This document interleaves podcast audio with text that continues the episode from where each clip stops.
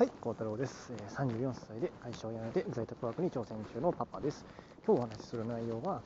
えー失業手当が、えー支給されるまでの間に、えー自分で仕事、在宅ワークを、えーした場合に失業手当がもらえるかどうかをハローワークに相談しに行った結果をお話しします。えーズバリですね、えーちょっとまだわからないです。はい。っていうのもですね、これ、あの線引きが、まだね、あさってもう一回ね、ハローワークにちょっと行く用事があるんで、その時にはっきりするなると思うんですが、ちょっと歩きながらですいません、あのハローワークからの、ね、帰り道にこのちょっと忘れないうちにちょっと撮ってるんですけども、ちょっと雑音があってすいません。あのえーポイントは3つあって、3つです。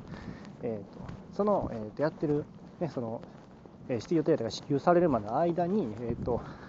じゃあ、えー、とまず、え1週間の間に20時間以上それを仕事をしていますかということと金額にかかわらず1週間の間に20時間以上仕事をしていますか？で次にちょっとあの音がすいません、えー、と電車の線の横ですいません。で次に2つ目がじゃあ1週間のうち20時間以上やってなかった。20時間未満の仕事でしたっていう場合においてじゃあ1日の間でじゃあ4時間以上その仕事をしていますか？っていう場合と、で最後3つ目が1日の間4時間未満の仕事をしていますか？っていう、この3つのポイント、えーもう一回いきますね。1週間の間で20時間以上、仕事をした時間がありますか。で2つ目、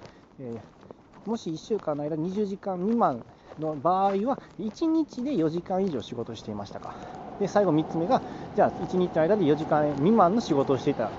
日数はっていうこの3つなんですね。でそれぞれその何を何がポイントなのか説明すると、えまあ、1つ目が20時間以上、もし1週間の間20時間以上仕事をしていたらどうなのかというと、えそれはあなた就職してますよねっていう扱いになって失業手当はもらえません。はい、これまずもう、えー、とそのままです あの。これ以上、これ以下もないです。はい、もうどうしようもないですね。はいあのえ私、別に就職もしてないし、どっかの会社入ってないしって思うのかもしれないんですけど、それはもう自営というふうにやっていて、あの安定してあの仕事できるやんってことで、でむしろその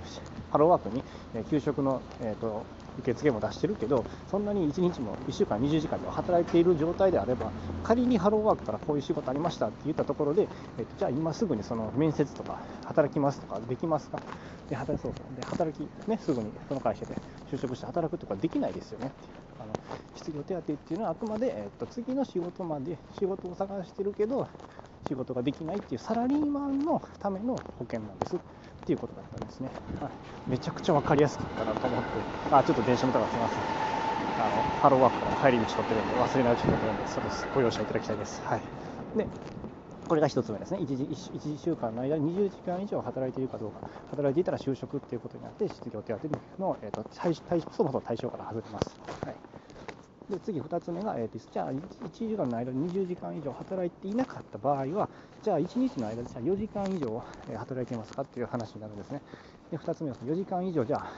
働いている場合はどうなるかっていうと、えーまあ、20時間未満なんで就職って扱いにはならないです。で、失業手当の支給に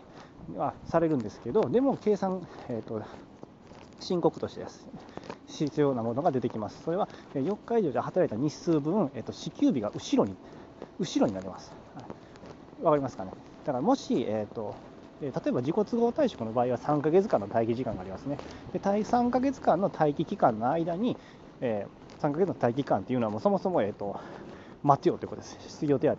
それは振り込まへんし、その時間の3ヶ月間の失業手当もあの別にああなたにあげることもない、あなたは自己都合で休んだんだから、辞めたんだから、ちょっとその時間はあの我慢してねっていう、その3ヶ月間の時間待機期間があるんですね。でその間に、えーじゃあやった仕事が、えー、と4時間以上の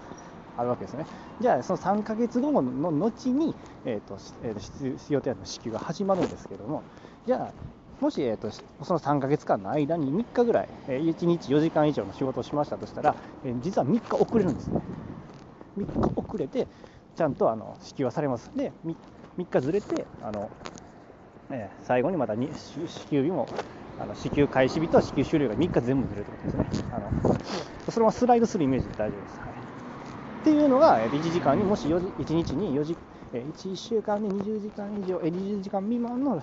仕事の場合は支給失業手当支給されるけど、もし 1, 1日の間で4時間以上働いた日が、えー、あれば、その分後ろにずれますっていう話です。はい、これが 1, 2つ目のポイントですね。はい、で、最後の3つ目の、えー、1, 日1週間で20時間未満かつ1日で4時間未満の働いた日が何日ありますかの話になると、これはですね、金額、えっと、金額が減額されます、その分のね。金額が減額されます、単純に。はい、で、だから日数はそのまま変えます。あのあの2つ目の場合の4時間以上働いた場合みたいに後ろにその分の日数分支給が遅れるってこともないです。そのタイミングで、ね、3ヶ月間のもし自己都合であれば3ヶ月間の待機期間の間に待機期間後にそのまま、えー、必要手当支給されるんですけどちゃんと働い、え3日、え3時間未満で働いた分の金額えその労働で得た金額がもう、えーと、失業手当から除外されます。はい、っていう話ですね。はいえー、ということなんであの、これすごいちょっと対応変わってきますよね。はい、で、まあ、これが多分あの一番ややこしいのは多分20時間以上の場合もしもね就職やからもう、えーと、終わりって話でもうあの失業手当なしです。はいあのあなたはもう就職って扱いになるんですけど、その20時間未満の場合、結構あると思うんですよ。もうあの僕もその在宅ワークなんで、ちょっとすみません、くしゃみ出そうです。えい すみません。ちょっとくしゃみしてました。はい。で、僕も在宅ワークで、その1日の間に4時間以上もそのとかかって仕事ってあんまりないと思うんですね。あんまないと思うんですよ。多分4時、やっても4時間ですよ。がっつりやるとしたら。うん。特に僕も動画編集なんで、まあ、大体やって4時間なんですよ。本当に時間かかって、1個の案件でね。っていうぐらいなんで、ちょっと結構怪しかったりするんですよね、1, 1週間20時間っていうのは。はい、ただこれあの、全部の案件であの換算せなあかんですね。僕もあの明日ってまだもう一回ハローワーク行くんですけど、あの全部の案件をもう一回、えっと、ちょっと確認しないといけないので、全部の案件で何月何日に何時間仕事をしてどうしましたと。っていうまずリストと、では各案件ごとに何日仕事して、この案件は何何円のあの仕事ですっていうリスト。これくださいって言われたんですね。もう表にしてください。これ、やーと思うよ。でもまあ、1ヶ月で6件ぐらいしか動画編集やってないんで、まあ多分、案件はそんな多くないです。ただ、それ作業を分けてやってたら、ちょっと厄介やなと思ったんですけど、でもでもね、さらにちょっと、あのほんまにこれ勉強になったなと思ったんで、あの冒頭にも言ったんですけど、本当、失業手当っていうのは、あのサラリーマンにのための保険なんですよ。失業して、次もう一回サラリーマンしたいなけど、ごめんね、でも無理なんだ、だからみんなのその雇用保険ね、あの派遣払ってる雇用保険料で、あのごめんやけど、ちょっとお金、あの失業手当してもらうねっていうのが、そもそものあのあり方なんで、あのいや僕も当然あの、全然在宅ワークの正社員とかあって、働けるんやったら全然ありやなと思ってはいるいるし、実際あの、あの Wantedly っていうね、あのそういう在宅ワークのあの転職サイトとかに申し込んで落ち、申し込みましたし、でも落ちたんですね、とかしてるんで、その全然、あの会社員っていうのも全然ありやと思ってるんですけど、実際じゃあ働い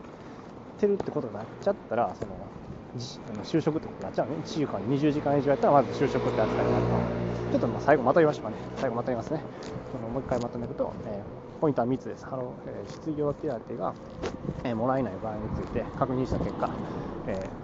1つ目は1週間の間に20時間以上働いていますか、これ働いていたらもう就職扱いでお金もらえません。で2つ目は、もし20時間未満の場合、1週間の間で 1, 週間20時間未満の場合は、じゃあそれは1日の間で4時間以上働いてますか。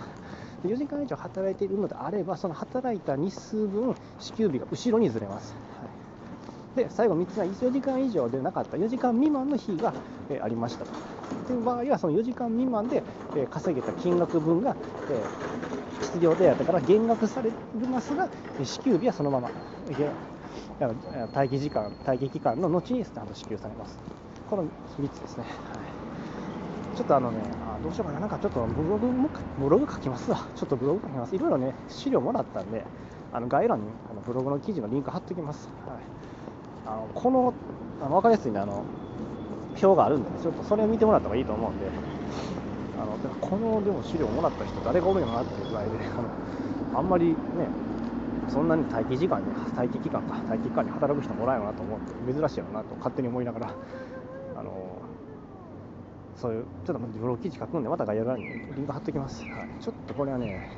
あの僕もずっと付き合っていきたいテーマなんで、ハローワークにはね本当にすごいお世話になってるんで今日この話してくれた人もすごいいい人やって本当ねあの女性の方ですごい、ね、あの二重パッチリのなんかマダムって感じのねすごい綺麗な方であの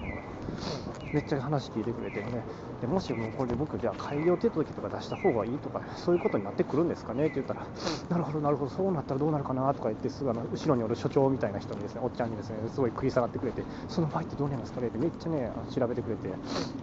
最後ね、所長所みたいなおっちゃんもね、すごいね、あの、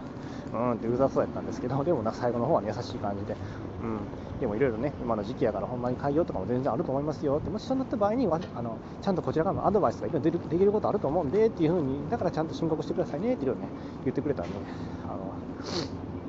あの、あのちょっとね、ハローワークにお世話になってる分で、ちょっと、あの頑張って、ちょっと記事にしときますわ、これ。うん、そこで僕、尖ってきたいね。あの、ハローワークの、ハローワークの孝太郎みたいな感じで、尖っていきたいね。も